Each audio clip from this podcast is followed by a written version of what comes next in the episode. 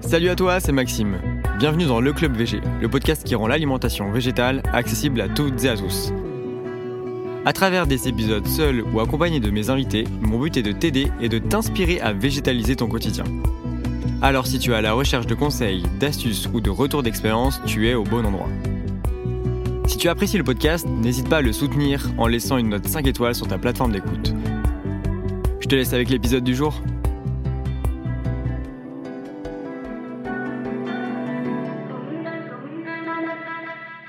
Salut, c'est Maxime. Te retrouve aujourd'hui pour un nouvel épisode. Nous sommes le 1er février, ce qui annonce donc la fin du Veganuary et aujourd'hui je vais t'expliquer comment s'est passée cette expérience. Avant de commencer cet épisode, je te conseille de regarder ou d'écouter l'épisode numéro 9, comment je suis devenu végétarien. Tu comprendras mieux le cheminement qui m'a poussé à faire ce Veganuary. Je te mets le lien dans la description de l'épisode. Avant de te raconter pourquoi je me suis lancé dans ce Veganuary, il faut que je t'explique le concept si jamais tu ne connais pas encore. Le Veganuary, c'est quoi? Qu'est-ce que le Veganuary Donc le Veganuary a été lancé en 2014 et dure durant tout le mois de janvier.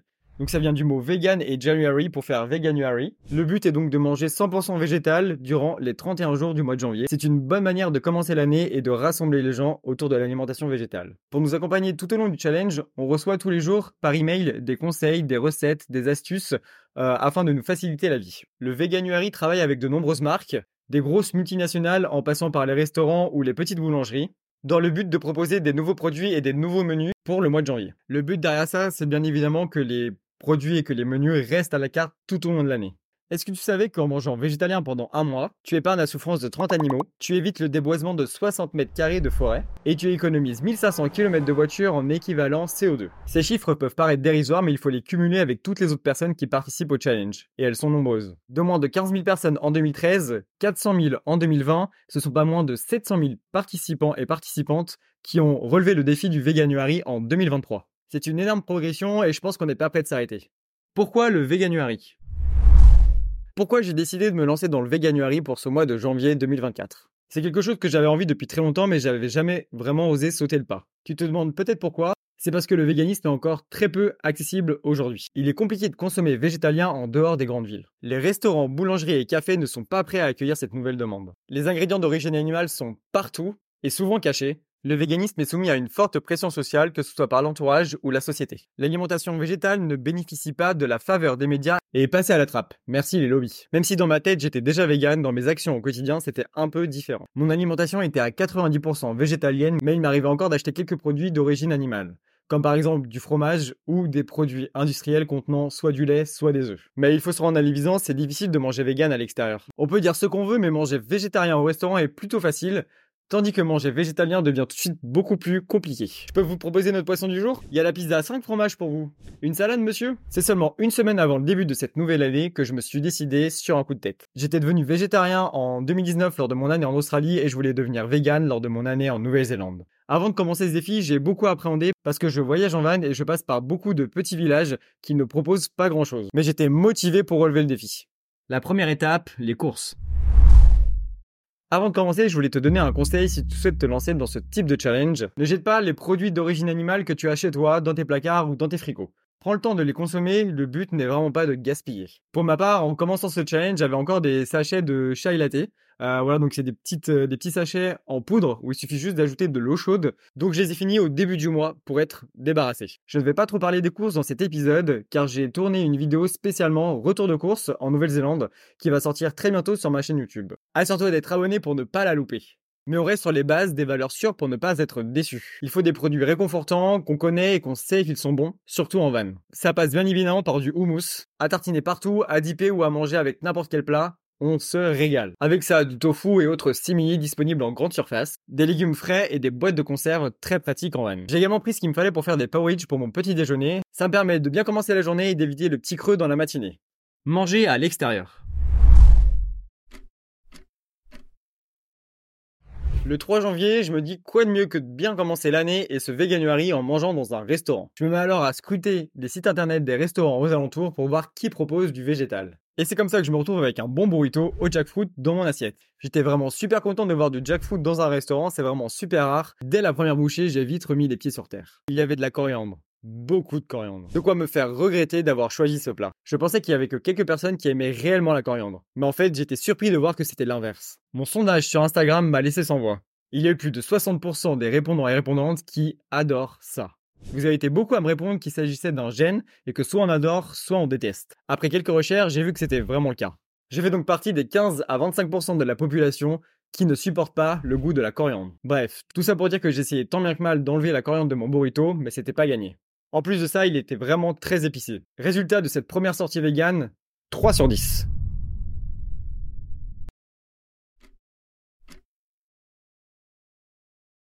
Le lendemain, 4 janvier. J'arrive dans une petite ville et je vois un resto Pizza Hut. Pour ne pas rester avec le goût savonneux de la coriandre en bouche, je regarde sur le site internet de la pizzeria et je vois qu'ils font une pizza vegan avec du fromage végétal. Et ça, c'est très appréciable. Elle était bonne, mais c'était clairement pas la meilleure que j'ai mangée. Je lui donne un 7,5 sur 10.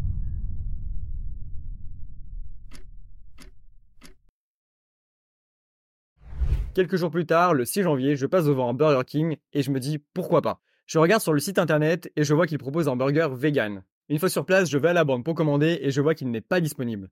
Je me rabats alors sur un burger végétarien et j'enlève la mayo. Je me retrouve donc avec un burger un peu sec, sans mayo, sans fromage et sans sauce. Ça ne me serait jamais venu à l'idée d'aller dans un fast-food qui ne propose pas de menu vegan et de devoir enlever des ingrédients.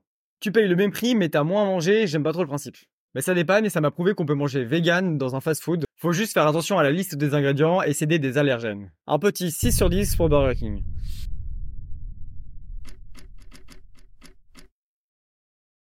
Le 13 janvier, je me balade dans les rues d'une petite ville au bord de la mer, en espérant trouver un plat vegan dans un restaurant. Après avoir fait plusieurs dizaines de restaurants sans succès, je passe devant un restaurant vietnamien où il y a une grosse pancarte Nos menus vegan. Et là, je me dis, ah, enfin des gens qui pensent à nous. J'ai donc pris des spring rolls aux légumes et un banh mi au tofu.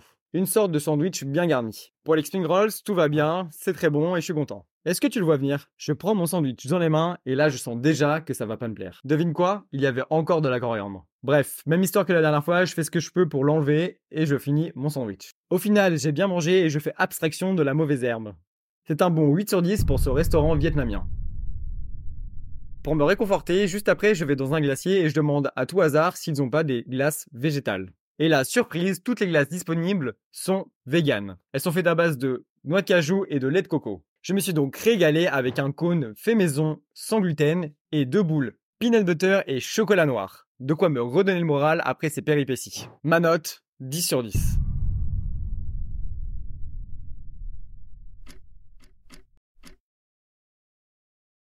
Le 16 janvier, la chaleur de l'été néo-zélandais m'amène vers un glacier qui propose quelques parfums vegan à base de lait de coco. Je commande donc une glace goût cookie en version vegan. Le vendeur me donne le petit ticket et je regarde et je ne vois pas qu'il a marqué vegan dessus. Je me dis bon, bizarre. Lorsque je vais récupérer ma commande, je demande bien si c'est la version vegan et on me dit oui. Je me dis ok, très bien. Je goûte, bon, je sens pas trop le coco ni le lait. J'ai demandé du vegan, on est quand même censé me donner du vegan. Une fois la glace finie, j'ai encore des doutes. J'ai un arrière-goût assez désagréable, un peu ce que laisse le lait en bouche finalement. Et après, j'ai eu un petit peu mal au ventre. Alors, est-ce que c'était psychologique ou est-ce que c'était vraiment justifié? Je sais pas trop. Peut-être que ça ne faisait pas assez longtemps que j'avais arrêté les produits d'origine animale pour réussir à différencier les deux. Je dois avouer que j'étais quand même assez déçu et un petit peu en colère, mais heureusement que je ne suis pas intolérant. Du coup, il faut toujours bien faire attention quand on est dans un pays étranger à bien se faire comprendre et à ne pas hésiter à insister et à être sûr que la demande a été bien prise en compte je serai beaucoup plus vigilant à l'avenir en insistant bien. Pas de note pour cette sortie parce que je sais même pas ce que je dois noter. Du lait de vache, du lait de coco. Mon expérience en workaway. Le 17 janvier, j'arrive dans mon workaway. Je t'ai déjà parlé de ce genre de plateforme dans mon épisode Comment je suis devenu végétarien. Mais le principe est simple. En échange de 4 heures de travail par jour, tu es logé et nourri. Ça permet de rencontrer et d'échanger avec des locaux et j'adore le concept.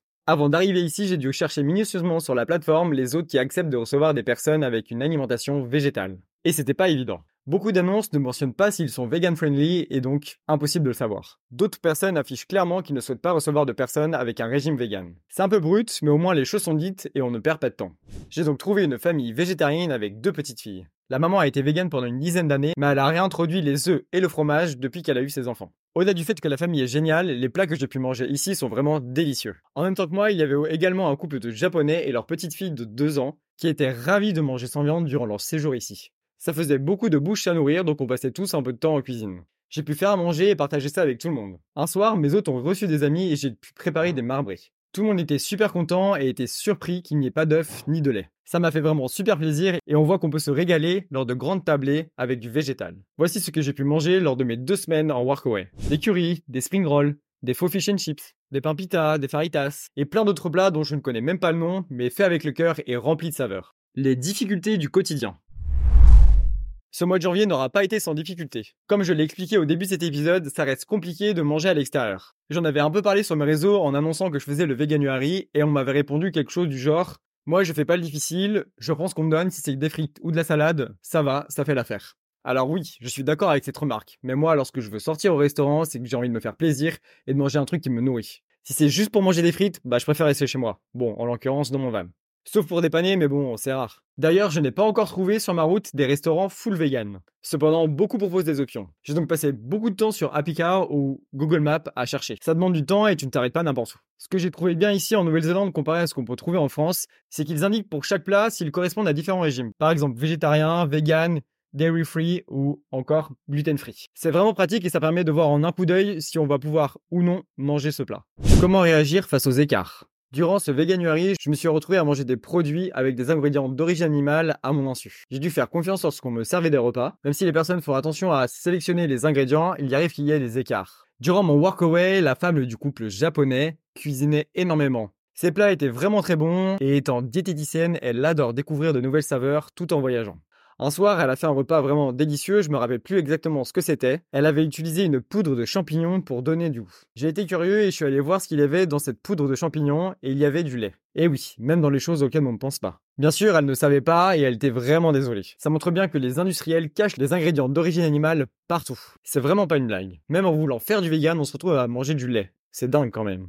Deuxième petite anecdote à ce sujet. Durant le mois de décembre, acheté des cracottes nature pour manger avec tout, du houmous ou encore de la pâte à tartiner. Je pensais qu'elle était végane et donc j'ai continué à en manger au début du mois. Mais un matin, je retourne le paquet et je vois quoi? Du lait. J'ai été très déçu et sur une liste de 4 ingrédients, il en fallait un qui soit d'origine animale. La morale dans tout ça, car oui, il en faut bien une, toujours vérifier la compo même si tu penses que c'est vegan. Je sais que je ne ferai plus cette erreur à l'avenir, mais des fois il faut passer par là. Comment faire quand tu découvres qu'il y avait du beurre, du lait ou des œufs dans ce que tu viens de manger? La première chose, c'est de ne pas te blâmer. Ça ne sert à rien et tu n'y es pour rien. Au lieu de retourner tous les sens la question de comment j'aurais pu faire pour éviter ça, concentre-toi sur le fait d'être un petit peu plus vigilant la prochaine fois. Mais encore une fois, le monde va pas s'arrêter de tourner si jamais tu consommes un de ces produits. Mon ressenti.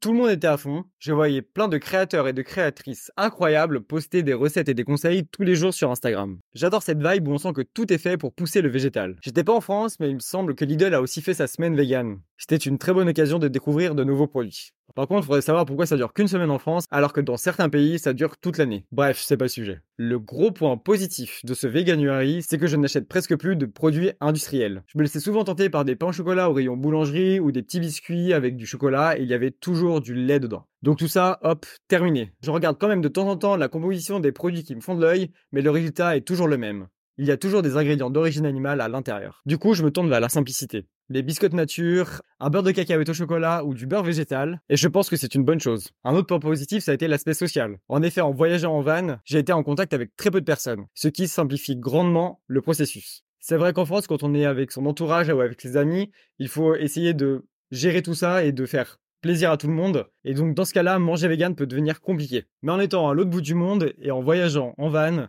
cela est beaucoup plus simple, et aussi parce que j'ai passé deux semaines dans un workaway. Mais a priori avant de commencer.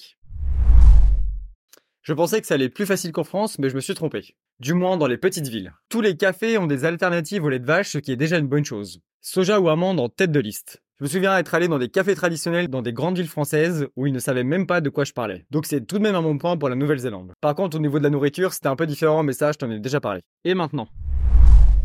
Le Veganuary, c'est aussi toute l'année. Tu peux te lancer à n'importe quel moment. Tu recevras un mail par jour durant un mois avec tous les conseils. Je te mets le lien dans la description de l'épisode. Je vais continuer sur ma lancée en continuant de manger 100% végétal durant tout le reste de mon aventure en Nouvelle-Zélande. Je te tiendrai bien évidemment au courant sur mes réseaux sociaux, donc assure-toi d'être abonné. C'était Maxime, salut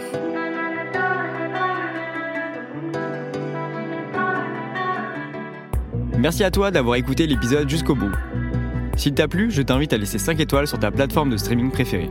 Ça ne prend que quelques secondes et c'est le meilleur moyen de soutenir et de faire connaître le podcast. Si tu souhaites aller plus loin et en apprendre davantage sur l'alimentation végétale, inscris-toi à ma newsletter Le Club VG. Chaque dimanche, je te partage mes conseils et mes retours d'expérience pour t'aider dans ton quotidien. Tu trouveras le lien dans la description de l'épisode. Sur ce, je te dis à très vite pour un nouvel épisode du Club VG. À bientôt!